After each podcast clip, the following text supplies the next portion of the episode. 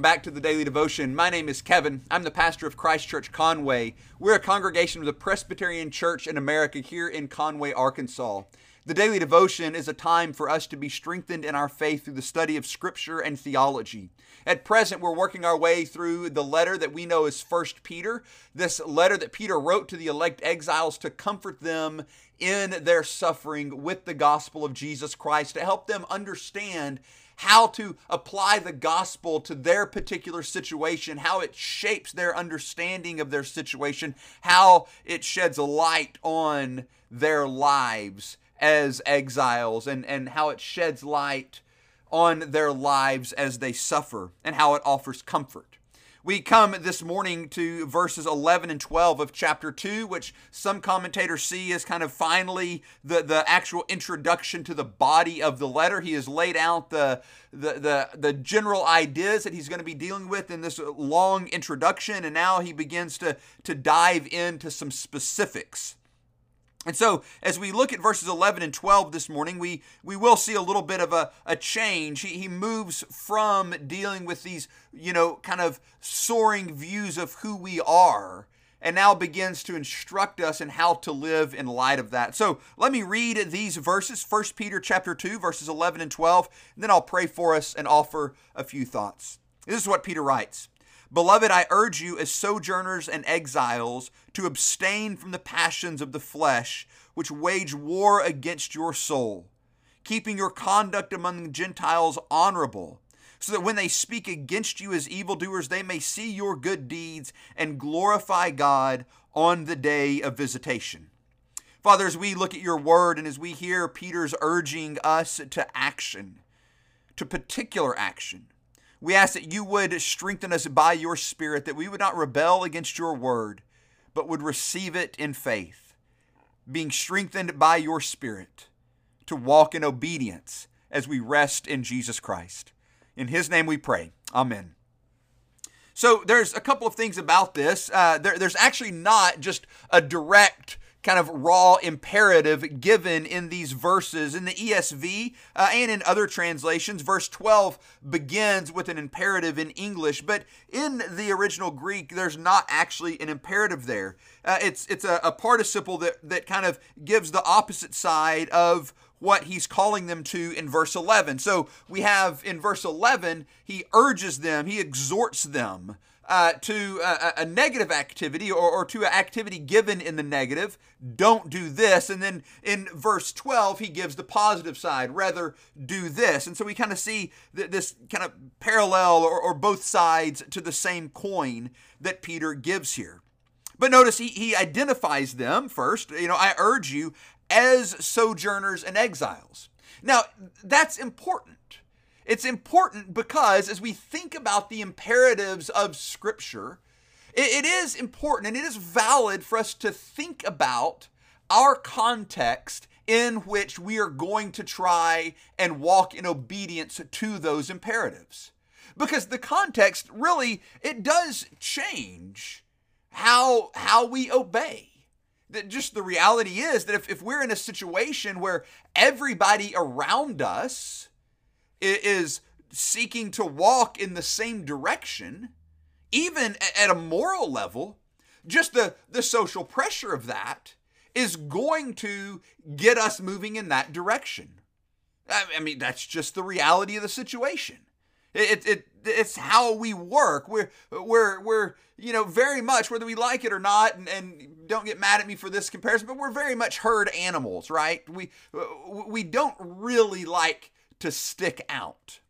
And, and so it's important for Peter to recognize as y'all get moved out into these pagan areas away from your community of faith, as you're forced to live out in the world where the patterns of life are different, where you are a sojourner, where you are an exile, where you are an outsider to your culture that you now live in.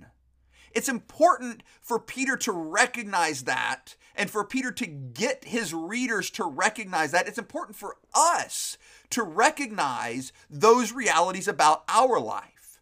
Because sometimes that's the difficulty that we have in walking in the ways of God is that it's not moving in the same direction as culture. When there are things that we choose not to do, that the culture around us is totally fine with or even encourages, that, that makes it more difficult. And, and so we need to be willing to just recognize that very human reality, that, that, that very kind of real part of the human experience. And so Peter recognizes, look, I get it. Y'all are outsiders. Okay? So so abstain from the passions of the flesh which wage war against your soul there's this reality that, that he knows that the, the world into which they have been thrust at this point is a very different world. And what the passions of their flesh is going to want to do is blend into that world and walk in the ways of that world, even if it's not in step with the gospel, even if it's not in step with God's word. And so he's reminding them don't do that. You're outsiders to that world, so don't let that world dictate your reality. Don't let your flesh, don't succumb to your flesh's desire to blend into the world around it. So that's part of what's going on here. He's recognizing the difficulty that's going to come with that. We need to recognize the dif- difficulty that comes with that. That's why we need a community of people around us. The Bible talks about the reality of our friends, the reality of the community in which we live affecting how we live. That's just, that's a fundamental reality of life. And so Peter recognizes that and calls them to abstain from that, to resist that. And, and then he, he adds this clause abstain from the passions of the flesh which wage war against your soul. See, that's the weight of the matter. When we're living according to the passions of our flesh, we're waging war against our own soul. This is why this is so important. Because when our flesh is looking at the world and, and taking its, its moral, its ethical, its behavioral clues from the world, we're, we're running a big risk. Because when the world is saying, hey, it's okay to do this, people do it all the time, don't worry about it and and and we want to blend into that world and we don't want to stick out. We don't want to be the ones who who make some decision to live some certain way that people aren't going to understand.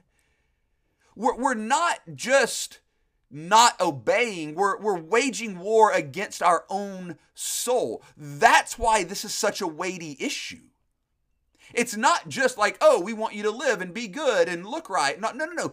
There's deep warfare going on here. So when we choose to follow our flesh and what it wants, and when we justify that with what the world around us is saying is okay, oh, we put ourselves in such a dangerous position because we're we're warring against our own soul. We're undoing our own faith. We're working against our own faith in Jesus Christ. Verse 12 gives the positive side to this.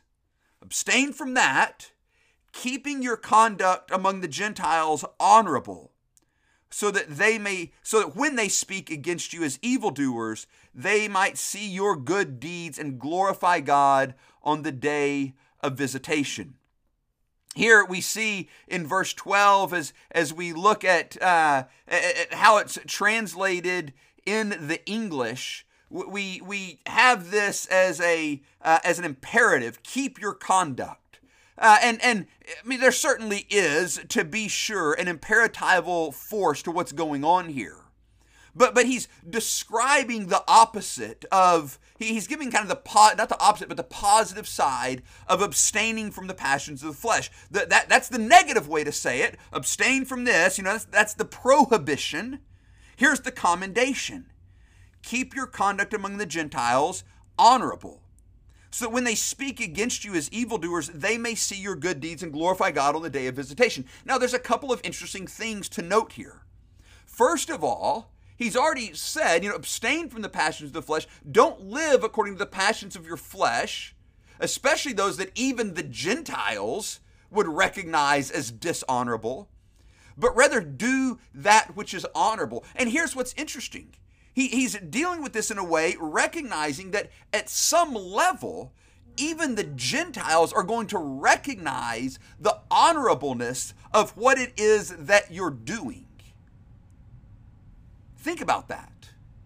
When we when we when we follow the passions of our flesh, even the world around us, even if we're walking in and, and doing things that they're trying so hard to give approval to, even the world around us at some level recognizes the dishonorableness of what it is that we're doing.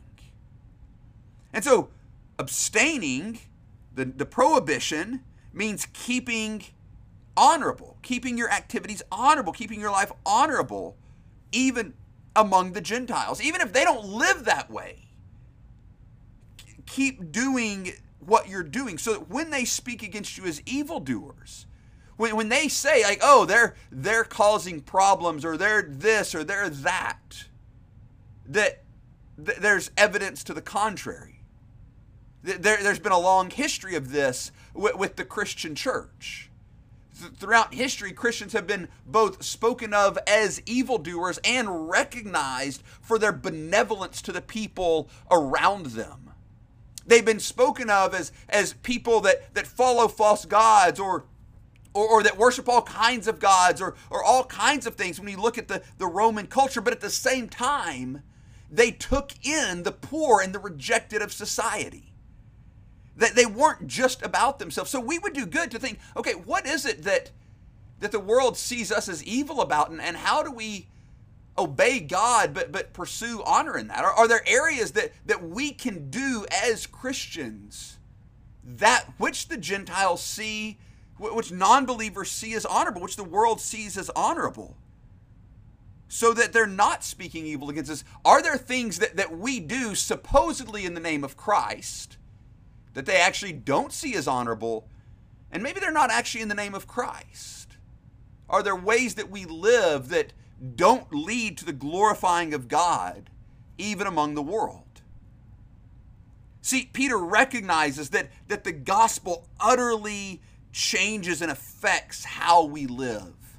And it does so in a way that even the world looks at us and sees that, that what we're doing is honorable because we're loving God and truly loving our neighbor and truly caring for them.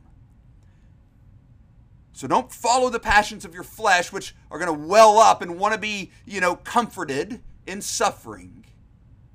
But, but remain honorable. Remain walking in the ways of the Lord. We can only do this with His help. We can only do this by His Spirit. But that is what we are called to. May Christ, by His Spirit, strengthen us for such work.